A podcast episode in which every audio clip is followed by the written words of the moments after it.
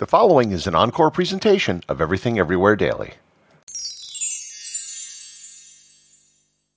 In 1648, Europe saw the end of two of the most horrific wars that had ever been seen on the continent up until that point. The treaties which ended these conflicts established an international order which overturned the system that had existed for centuries and established a new order which, in many respects, still exists today. Learn more about the Peace of Westphalia and how its legacy can still be felt 350 years later on this episode of Everything Everywhere Daily.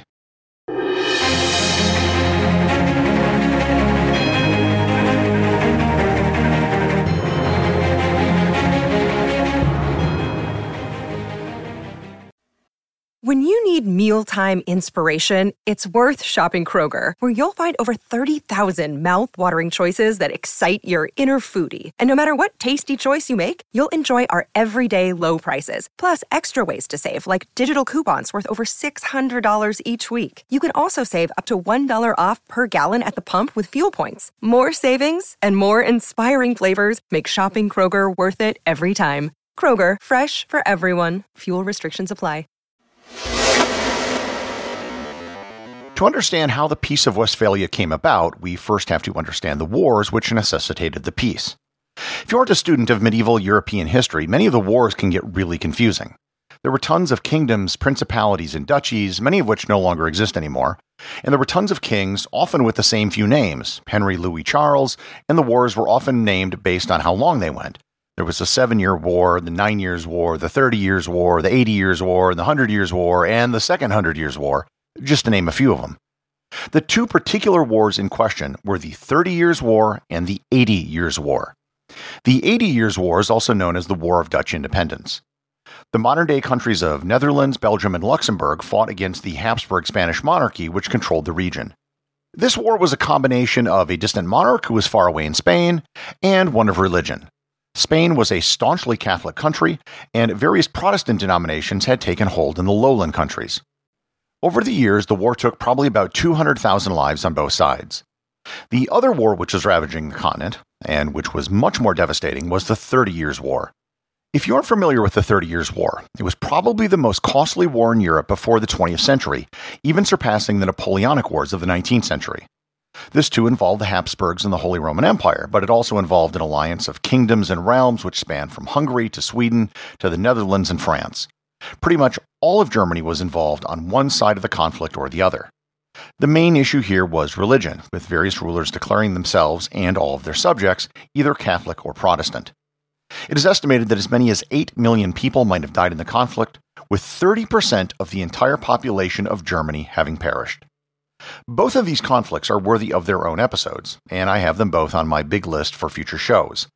Suffice it to say that they were very long wars that killed a lot of people at a time when the population of Europe wasn't that large, and it had a whole lot to do with religion, but not totally to do with religion. I'm massively oversimplifying it, but that's the elevator pitch version of the wars. By the time 1648 rolled around, everyone was exhausted and just wanted to put an end to the fighting. Given the animosity which had built up, there were actually two different treaties that were signed and negotiated in two different cities, because the sides couldn't agree on a single location to hold the talks.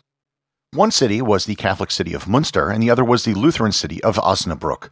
They're about 50 kilometers away from each other, and they are both located in the region of Westphalia in northwest Germany, not far from the modern border with the Netherlands. Both cities were considered neutral territory for the duration of the negotiations. The talks involved 109 delegates from all the various warring parties, and it took five years to hammer out. In the end, three separate treaties were signed. The first was the Peace of Munster, which ended the Eighty Years' War between Spain and the now recognized and independent Dutch Republic. This was signed on January 30th, 1648. The other two treaties were both signed on October 24th, 1648. These were the Treaty of Munster between the Holy Roman Empire, France, and the Dutch Republic, and the second was the Treaty of Osnabrück, which ended the Thirty Years' War. The primary signatories of this treaty were the Holy Roman Empire and Sweden, with some other smaller allied states. Many leading intellectuals of the time, such as Gottfried Leibniz, Jean Jacques Rousseau, Immanuel Kant, and Friedrich Schiller, felt that the Peace of Westphalia, which is the term used to collectively describe all three agreements, was a first step towards universal peace. However, this episode really isn't about anything I just described. The history of the wars and the signing of the treaty is really just a background for the real topic of this episode Westphalian sovereignty. If you haven't come across this phrase before, I wouldn't worry too much about it. It's usually only used by political scientists or diplomats. It basically describes the current legal international order with nation states. In fact, many have gone so far as to say the Peace of Westphalia basically created the modern notion of the nation state. To explain what that means, let me describe the state of affairs before the Peace of Westphalia and how the treaties changed that. Prior to Westphalia, sovereignty was a very messy subject.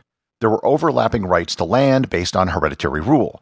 The idea of sovereignty was, for the most part, based on individuals who claimed the right to rule from God.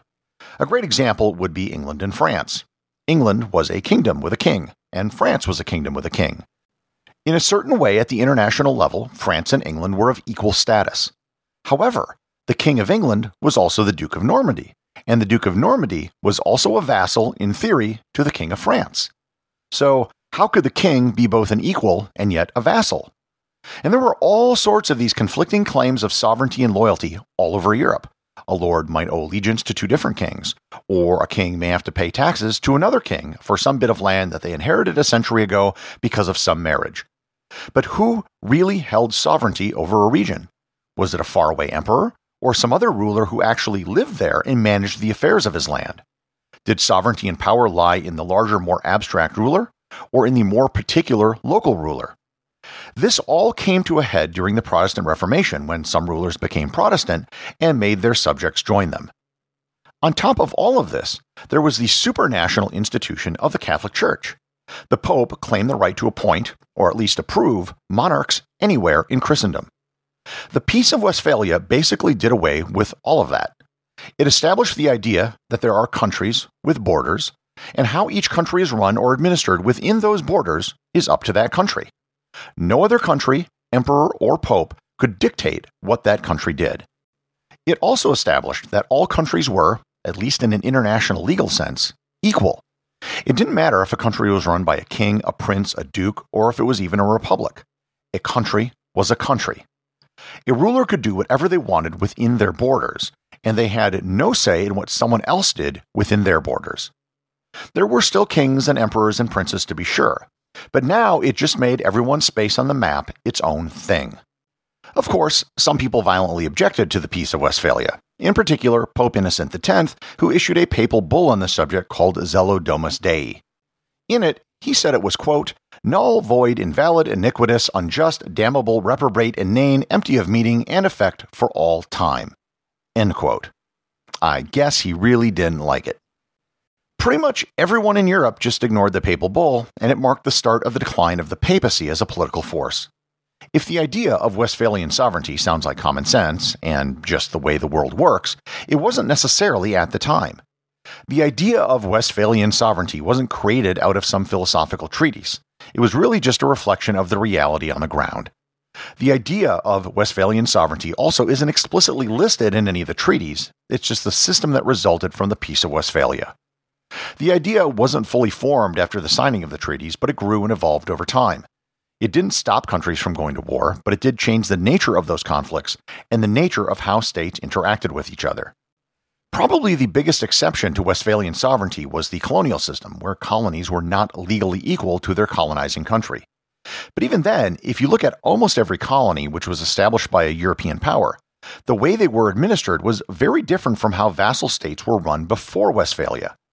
Colonies, whether they were British, French, Spanish, or Dutch, were all centrally administered or run by an appointed governor, and usually weren't set up with local dukes, princes, and barons. In fact, the entire history of decolonization, when looking at it through the lens of Westphalian sovereignty, was simply former colonies trying to achieve legal and diplomatic equality with their former overlords in a Westphalian framework. Likewise, as countries outside of Europe modernized, they too organized their international relations in Westphalian terms because it just worked, and there really wasn't anything else in place for international relations between countries so far away. There's probably no greater expression of Westphalian sovereignty than the Charter of the United Nations, which explicitly states that all members are equal, and that, quote, nothing shall authorize the United Nations to intervene in matters which are essentially within the domestic jurisdiction of any state, unquote. Unless, of course, you're talking about the Security Council, in which case some countries are more equal than others. If you think back on the history of the world over the last 120 years, there have been many horrendous things that have happened. The biggest have almost always stemmed from some country invading some other sovereign country. Civil wars and conflicts within countries don't usually receive the same level of world attention unless some other power tries to intervene. Since the end of World War II, open warfare between sovereign countries has become much rarer than it was beforehand. Many thinkers on the subject have claimed that we've either gone past Westphalian sovereignty or that we should. To be sure, there are institutions like the UN and the International Criminal Court and other multinational organizations, but they're all voluntary. Other than trying to physically or financially coerce another country, there really isn't a whole lot that can be done. So, when you're watching the news or hear a story about relations between countries, realize that the system of international relations all stems from a system that was developed in 1648 to stop one of the worst wars in history at that time. Everything Everywhere Daily is an Airwave Media podcast. The associate producers are Thor Thompson and Peter Bennett. I have some more boostograms to share with you. Remember, a boostogram is sending me Satoshis via a modern podcasting app that you can find at newpodcastapps.com. Dave Jones sent me 500 sats for my episode on the Kiel Mutiny. He wrote, I love World War I history. If you don't understand World War I, you can never understand World War II, and it's not covered nearly enough. Thank you for this episode. Well, thanks, Dave. I think, especially Americans, the First World War really gets overlooked. Yet it was just as important for shaping how the 20th century unfolded as the Second World War. And as you said, there are clear lines linking the two together. New listener Dreb Scott sent me a massive 11,111 sats for my episode on Roman naming conventions. He wrote, Enjoyed this. Found you from your boostagram to the Podcasting 2.0 podcast. I've subscribed and will definitely be hitting up your back catalog. He then sent another boost of 3,222 sats from the episode on Joseph Bonaparte, the King of New Jersey. He added, I'm really enjoying this podcast. Well, thanks, Dreb. In addition to asking my listeners to send in boostograms, I also support the podcasts I enjoy listening to as well. And if any of you are curious how you can send me a boostogram, just do a search on Podcasting Boostogram, and you can easily find information on how to do it. There are currently almost 5,000 podcasts set up to receive boostograms from listeners. And also, remember, if you leave a review or send me a boostogram, you too can have it read on the show.